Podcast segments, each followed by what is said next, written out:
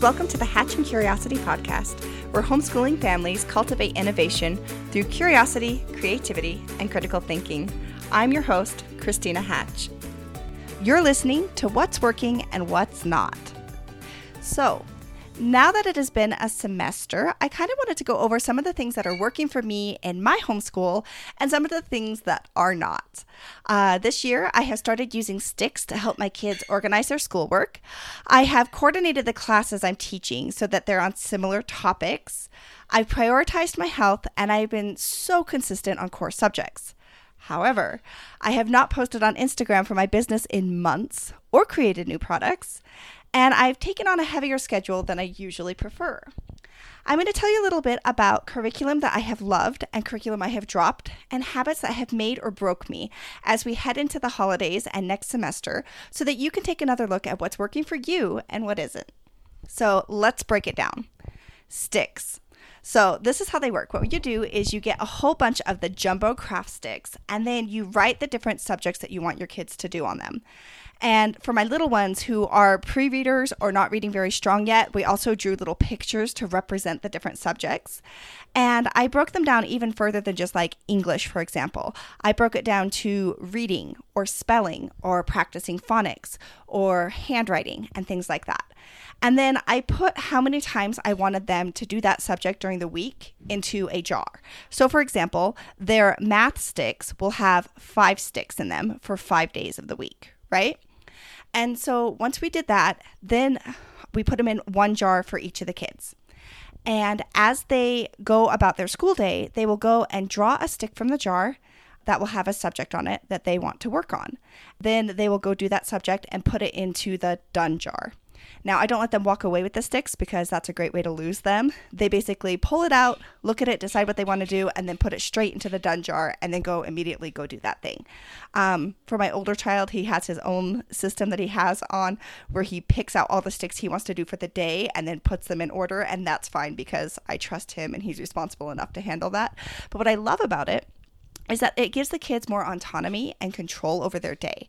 So, for example, if a kid is just really not feeling it on math that day, they can just not draw any math sticks and do more the next day. Or if they get really caught up in a project, for example, my oldest really gets caught up in his reading then he can just end up pulling all of his free read sticks for that for the week and do it all in one morning and then focus on his other subjects later. So it kind of gives them the freedom to choose what they want to do and when they want to do it. Most of the time, the kids will choose to do a little bit of math every day and a little bit of reading every day so it doesn't catch up with them. But sometimes, if they're really into a project, they'll pull all of their elective sticks and just work on what it is that they want to work on. So it creates an opportunity for them to have more child led learning, but it also gives them the accountability to get the core subjects done throughout the week as well.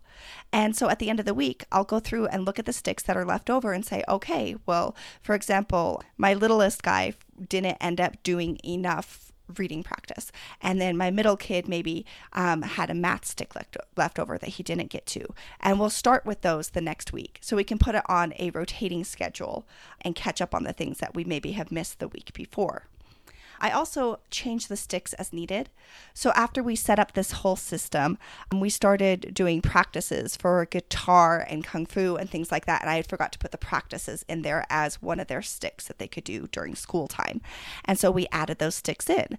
But to make sure that we weren't overwhelming them by giving them too many things to do or too many options, we went through and looked at some of the elective sticks that we maybe had too much of and then pulled them out so that it was a realistic schedule that they could get done throughout the week. So, as far as setup goes, it did take a little bit of time to set up. It took a couple of hours to get everybody's sticks organized and uh, line that up with time frames and make sure we weren't putting too many sticks or getting too ambitious. But once the setup was done, initially, it's been pretty easy to maintain. Every Sunday before we start the new school week, I'll go through all the done sticks and then just separate them out by kid.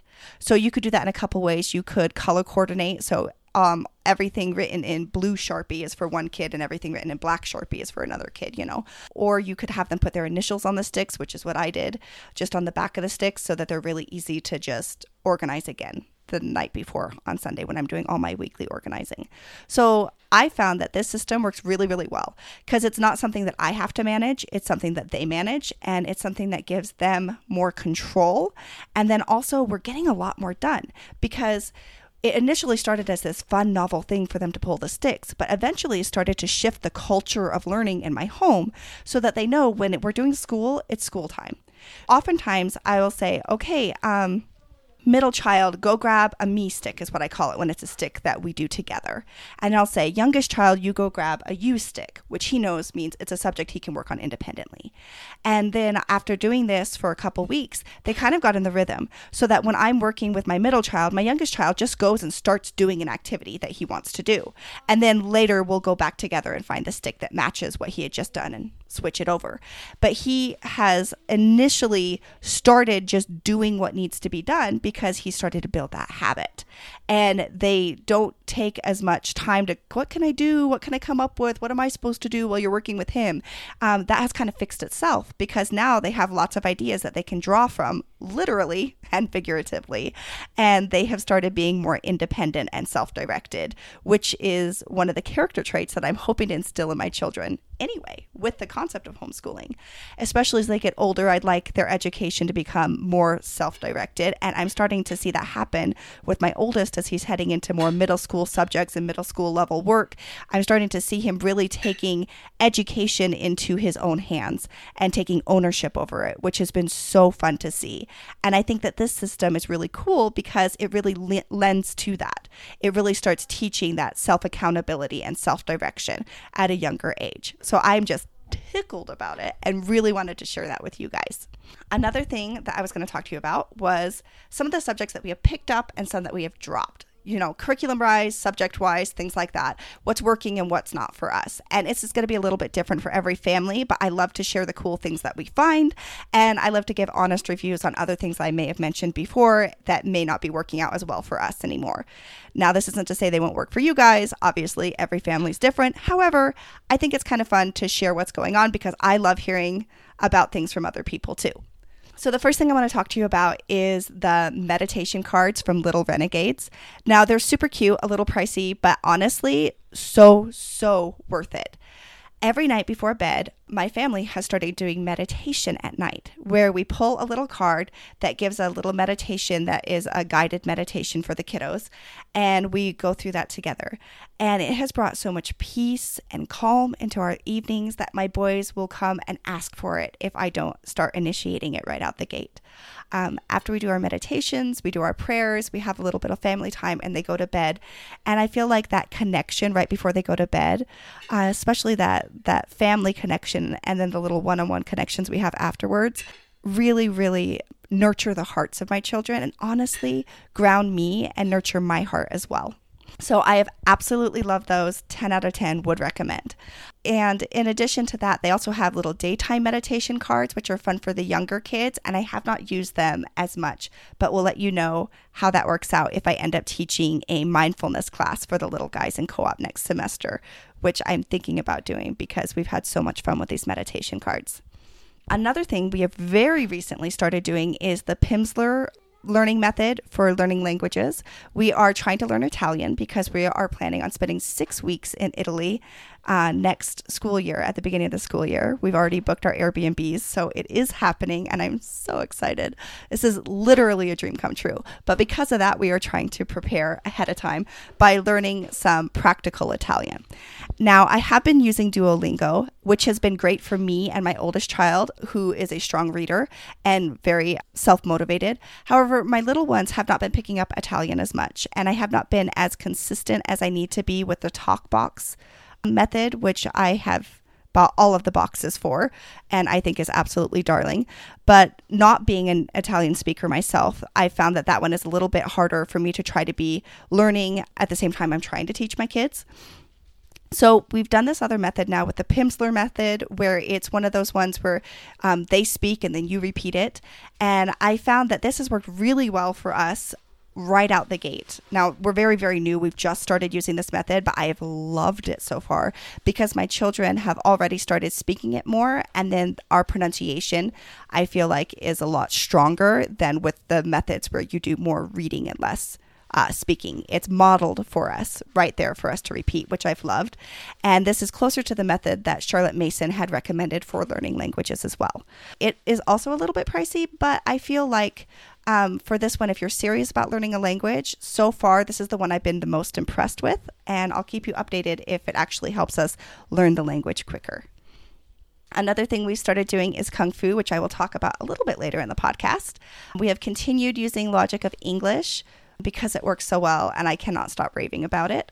And uh, writing and rhetoric and good and the beautiful handwriting for our English um, lessons. For my oldest child, he is finishing out Beast Academy, still loving it, still excelling it, still having a lot of fun with it. And my youngest has started doing Beast Academy and is a little bit obsessed with it as well. So that one's still a winner in our book. I have gone back to using Right Start Math with another one of my kids which has been really great for us because we love doing schoolwork together. And that hands on method really, really works well for his brain as well as mine. So we have switched off of Beast Academy for him and gone to a different math because you got to make it work for each child, what works for them. I cannot say enough good things about either math program. Both of them are really, really excellent. None of these, by the way, are sponsored. This is just me sharing my experiences with them. So just want to throw that out there another thing that I did is I kind of dropped history. Not entirely because I know it's super important. Uh, we do listen to Story of the World, we watch documentaries, we watch YouTube videos, we read biographies, and we um, will read living books about different parts of history. But I've kind of dropped the trying to do projects and make it be like an entire unit just because of bandwidth. I just don't have the time and energy to do that this year, and we'll have to put more energy into that in other years.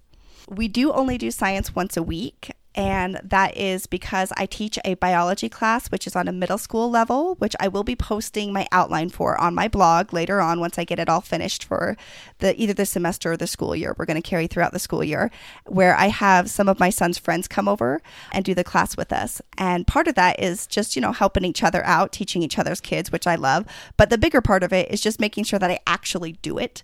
Knowing that I have a class coming on Wednesdays, I will make sure that the labs are ready and make sure that the lessons are planned and make sure that I'm executing science on a level that matches where my kid is at. So that is one thing that I'm doing is a biology class on the middle school level with him. But because it takes so much energy planning the class and getting the lab ready, we're just doing it once a week. However, it is an hour and a half long class, and so I feel like they're actually making some good progress with that. My younger ones are doing the landforms and biome curriculum that I have cre- created because why create something more than once? So I have decided to do that as the class that I am teaching in my co-op. So we have teaching commitments that we have to do in our co op, and I chose from me meeting my teaching commitments, I was going to teach the curriculum that I wrote last year that my younger kids are right ready for. And we are doing landforms and biomes with our co op classes. So they just do that when they go to co op on Fridays. I've also allowed self led projects to take over a little bit my 10 year old decided this semester he wanted to write a novel. And so, for a solid week, he just wrote his novel. And then after that, we focused more on the subjects that he didn't get enough of the week before, you know, like I talked about with the sticks and the rotating schedule. However, it was really, really fun to watch him grow as a writer and really put his passion into this project.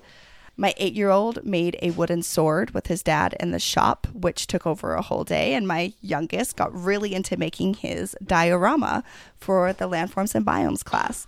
And so I kind of have allowed a little bit more passion projects as they've come up.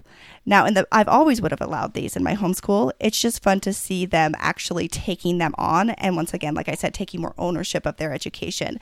And the last thing that I have dropped this semester, which will be pretty shocking if you know me at all, is geography. We have actually not done any geography this semester, and I don't really plan on focusing on it this school year at all because we're going to do a pretty intense geography year next year. And with us going to Italy and things like that, I figured that was one that we could let go of this year.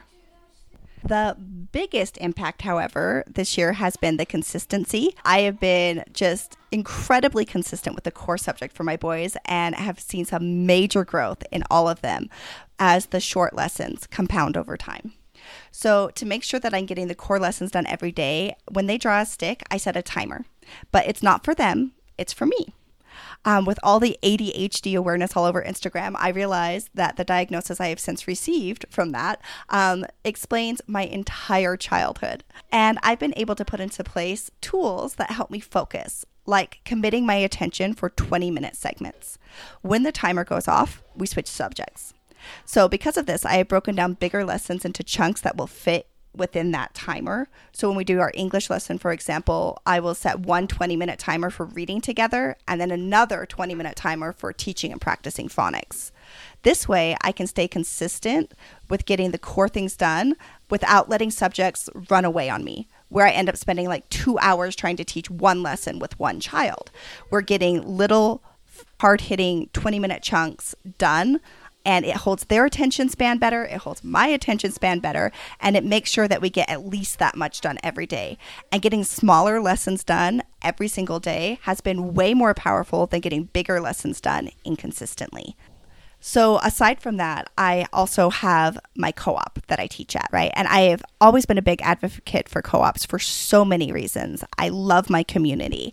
And one of those things that we're doing is we have to teach classes because it's a cooperative. And so, I've already told you that I'm teaching the landforms and biomes class in my co op, but I've coordinated that with some of the biology lessons that I'm doing with my older child. So, as I'm preparing information, for example, on fungi, I am preparing a class for the younger kids, but then in addition to that, I'm adding on to that and going deeper and putting together more complex cases and things like that for the biology class within the same subject so that my prep time gets double duty. And that has helped a ton. It's just in the planning process as you're setting up your school year. If you guys have classes to teach for your co op or if you have other commitments and things like that, if you can double up on the prep time or make things work for more than one thing, do it. Like, don't cause yourself more stress and more work than you need to. That being said, however, we have started adding a new aspect to my co op, which I've absolutely loved, which is putting together showcases at the end of the semester. So, for example, this semester, our showcase is based around art. And then in the spring, our showcase is going to be a science fair.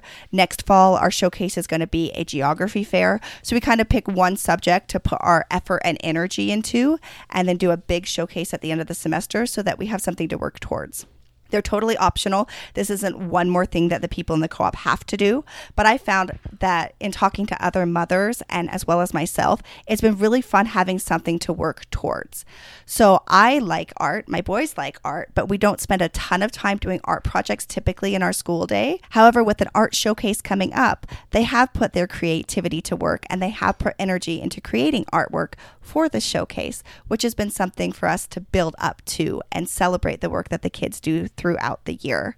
I also know that sometimes it's hard when parents try to get their kids to do writing, for example, and they're like, well, what's the point? You're the only one that's going to read it, right? But if they have a way to showcase that to their friends and to their teachers and to other people, then it gives them more motivation to create a quality piece with that in mind, as we were talking about our lesson plans for the semester, I created a class called What is Art for the older kids in elementary, like older elementary, early junior high age kids, like that 11 year old range.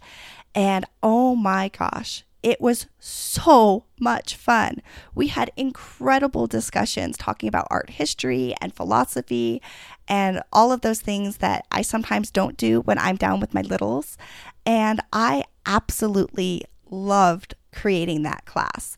So while it was extra work for me to do, to put into creating a class that's kind of out of my typical wheelhouse, it was something that really added life and energy for me going into a subject that I love and teaching it on a level where we could have real conversations. So it's not just about like making less work for yourself or doing the easiest thing. Sometimes it's about doing the life giving thing. Speaking of life giving, I mentioned before that I was having some health issues which have seriously impacted my life. And so I wanted to share some happy news with you guys as well, which is I have been focusing more on my health. As part of that, I am on a weight loss journey where I am trying to lose 40 pounds one just to you know make myself feel better with self-esteem and all those kind of things. But the bigger aspect of it is to ha- be healthier and have more energy for my family. And so far, I have lost 20 of that 40 pounds. So, yay me! It's a little personal celebration. Aside from that, I found out what was causing those hemiplegic migraines. And for me, not in all cases, because I know other people have them and it's caused by something different, but for me, it was caused by hormonal issues. And I'm working on a plan with my doctor to permanently fix that problem. I'm also trying some ADHD medication to see if it helps me not to spiral out with overwhelm and overstimulation. So it's not just about my physical health, but my mental health as well.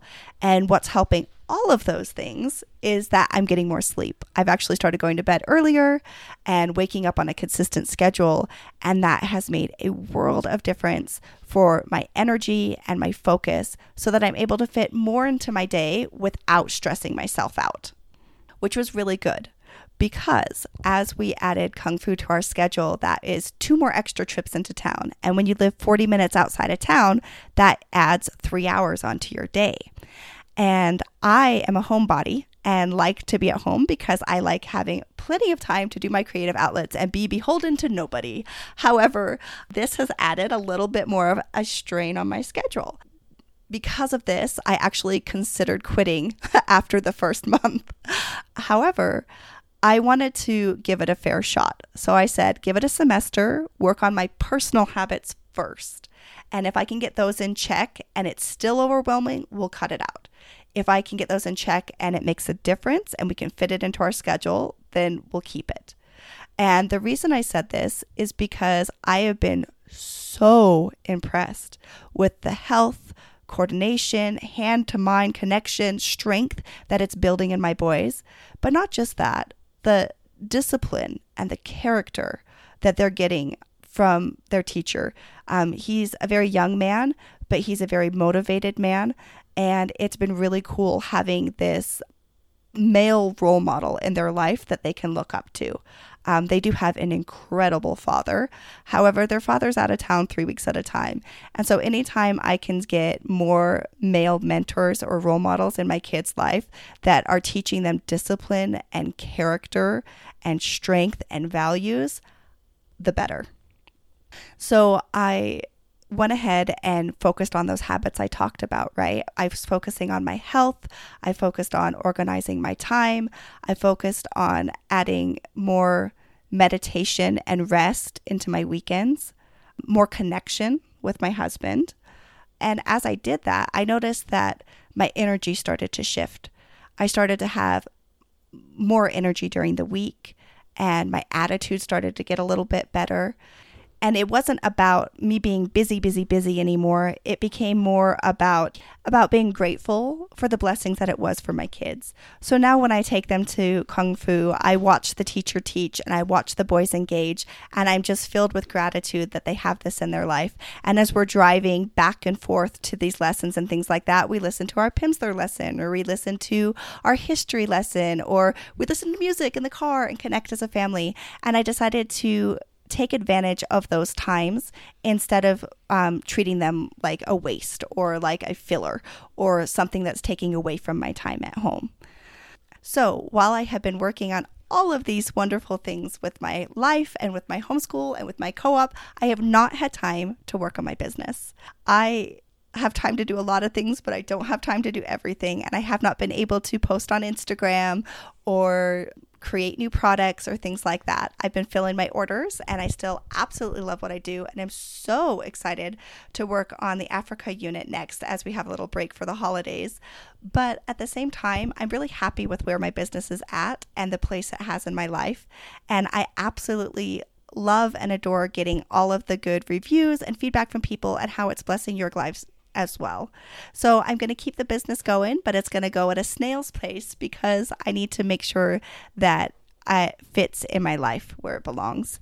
And where it belongs is behind my family because my family is the most important thing to me. Anyway, that is what I've been up to this semester. I hope that it inspires you to look at what's working and what isn't in your life and gives you some ideas on systems, curriculum, or even perspectives that might help you and your homeschool thrive. If you have any questions or ideas for episodes, feel free to reach out to me on Instagram at Hatching Curiosity. And as always, until next time, stay curious.